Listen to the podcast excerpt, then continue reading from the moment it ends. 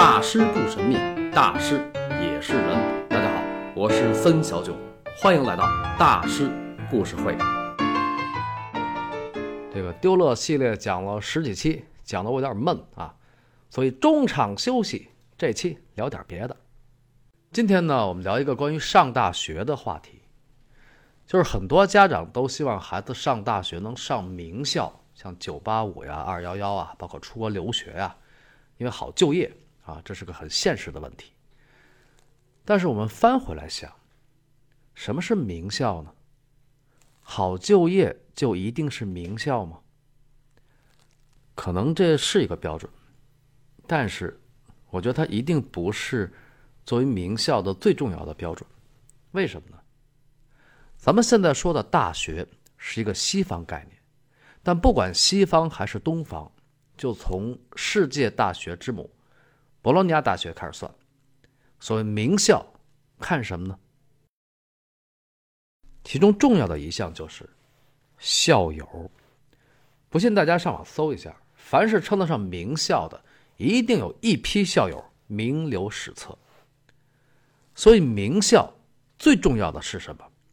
是看这个学校培养了多少对国家、对社会、对人民、对人类做出贡献的人，而不是看这个学校出了多少高学历的土财主，就是那种工作就是为了消费享受，把鸡贼当成智慧去拉关系占便宜，要不就是有点权力就想去控制别人啊！你不许动啊，老实点，老实点。少废话！哎呀，这种嘚瑟的嘴脸，一想起来我就想到一首歌。我开始摇滚了，我喝点小酒，我找点想法，我开始摇滚了，我开始摇滚了。这歌写的多好！可是郭德纲老师说，你就算拿个摇滚协会的什么的主席，你算个六啊！人心呐！人心不能这样啊！谦儿哥实在是听不下去了。呃，感谢郭德纲老师和于谦老师，还有王宝与正午阳光这些大咖，Thank you。所以今天呢，我想聊一位科学界的大师瓦特。为什么要聊瓦特呢？咱们现在是工业四点零时代，而工业一点零时代，或者说蒸汽时代啊，工业时代。是由瓦特开启，他被称为伟大的蒸汽魔法师和工业革命之父。那瓦特是哪个名校的校友呢？格拉斯哥大学，在英国的苏格兰地区。格拉斯哥大学简称格大啊，这个格大杰出校友甚多，比如经济学之父亚当·斯密。亚当·斯密十四岁考入格拉斯哥大学，大神童啊！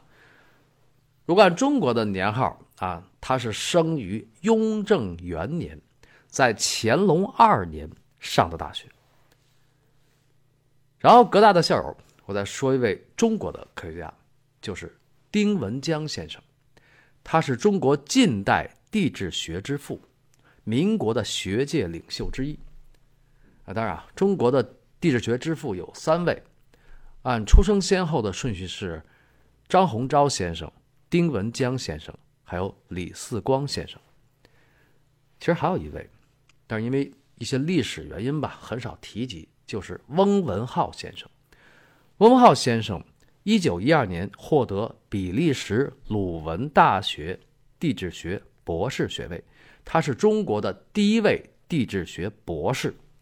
这个鲁文大学始建于一四二五年，它是现存的最早的天主教大学，也是荷比卢低地国地区最早的大学。然后李思光先生是一九一九年毕业于伯明翰大学，获硕士学位。那么张鸿钊先生和丁文江先生都是一九一一年留洋毕业。张鸿钊先生毕业于日本东京帝国大学地质系，丁文江先生。毕业于格拉斯哥大学，他是动物学和地质学的双学士。那格拉斯哥大学是名校啊，名校还得看建校的这个时间啊。那这格大是什么时候建校呢？格拉斯哥大学建校于一四五一年。这一四五一年啊，十五世纪中叶，古登堡印刷术的诞生是文艺复兴巅峰时代的前奏。而文艺复兴不光艺术繁荣，还诞生了一批大学。啊，当然，瓦特不是文艺复兴时代的人啊，他是文艺复兴之后的巴洛克时代的人。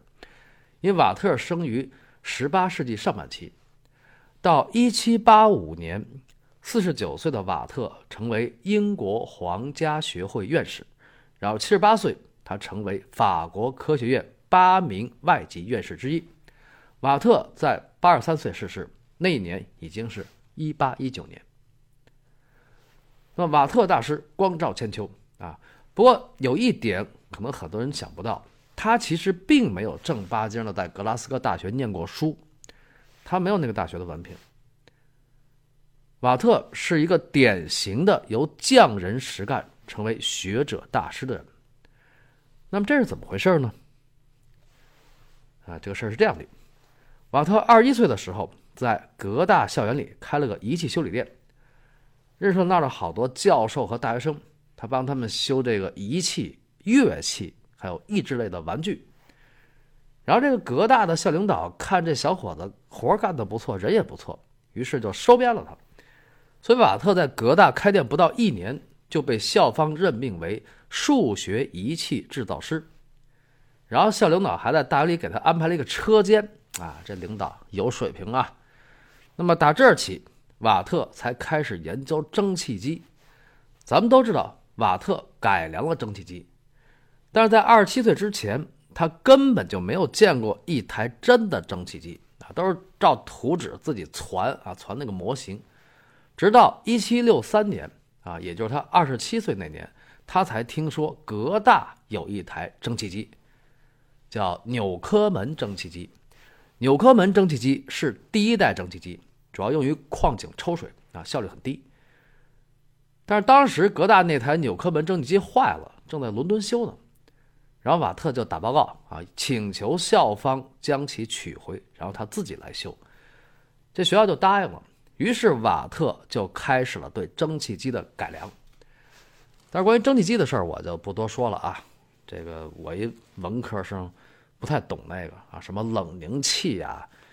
呃，我说说瓦特的年少成长。詹姆斯·瓦特生于一七三六年，他的家在苏格兰。格拉斯哥附近的一个港口小镇，瓦特的父亲是一个巧匠啊，他是商人、建筑师、船匠和木匠。他们家有个作坊。据说他父亲还是那个村的村干部啊，而瓦特的爷爷是个数学教授，教数学和海上导航。瓦特的母亲很不一般，出身贵族。受过良好的教育，这个瓦特小时候身体很不好，后来他身体也不太好，所以他小时候上学就经常请假，所以他的小学教育主要靠母亲，还有就是他老在他父亲的作坊里玩，于是从小他就表现出超强的动手能力和数学天赋，这就是教育和基因的共同作用啊。那么咱们看瓦特的家底还行，对吧？但是他为什么就没有上大学呢？他爷爷还是个教授，对吗？其实瓦特的人生很坎坷。十七岁那年，母亲去世，父亲的生意又开始不好。另外，他有个哥哥，之前在一次出海中死于海难，所以十七岁他就要出去谋生啊。他去伦敦当学徒，去学这个仪器修理。这个当学徒，我在丢勒系列里讲过。当学徒可是很苦的啊，他和现在当学生可是不一样的。然后瓦特身体又不太好，所以学了一年手艺学到手，他就回来想在格拉斯哥开一个店，但是当地行会规定学徒不满七年不让开。那个行会叫锤业者行会。什么叫锤业者呢？就是使用锤子的工匠，那他有没有这斧业者行会啊？啊，就是使用斧子的工匠，斧头帮。那么这个这锤者行会不让他开店，所以瓦特呢就又回伦敦去找他师傅。后来呢，他的一个客户是格大教授，这个人真的是瓦特生命中的第一个大贵人，是他把瓦特介绍到格大开了个店。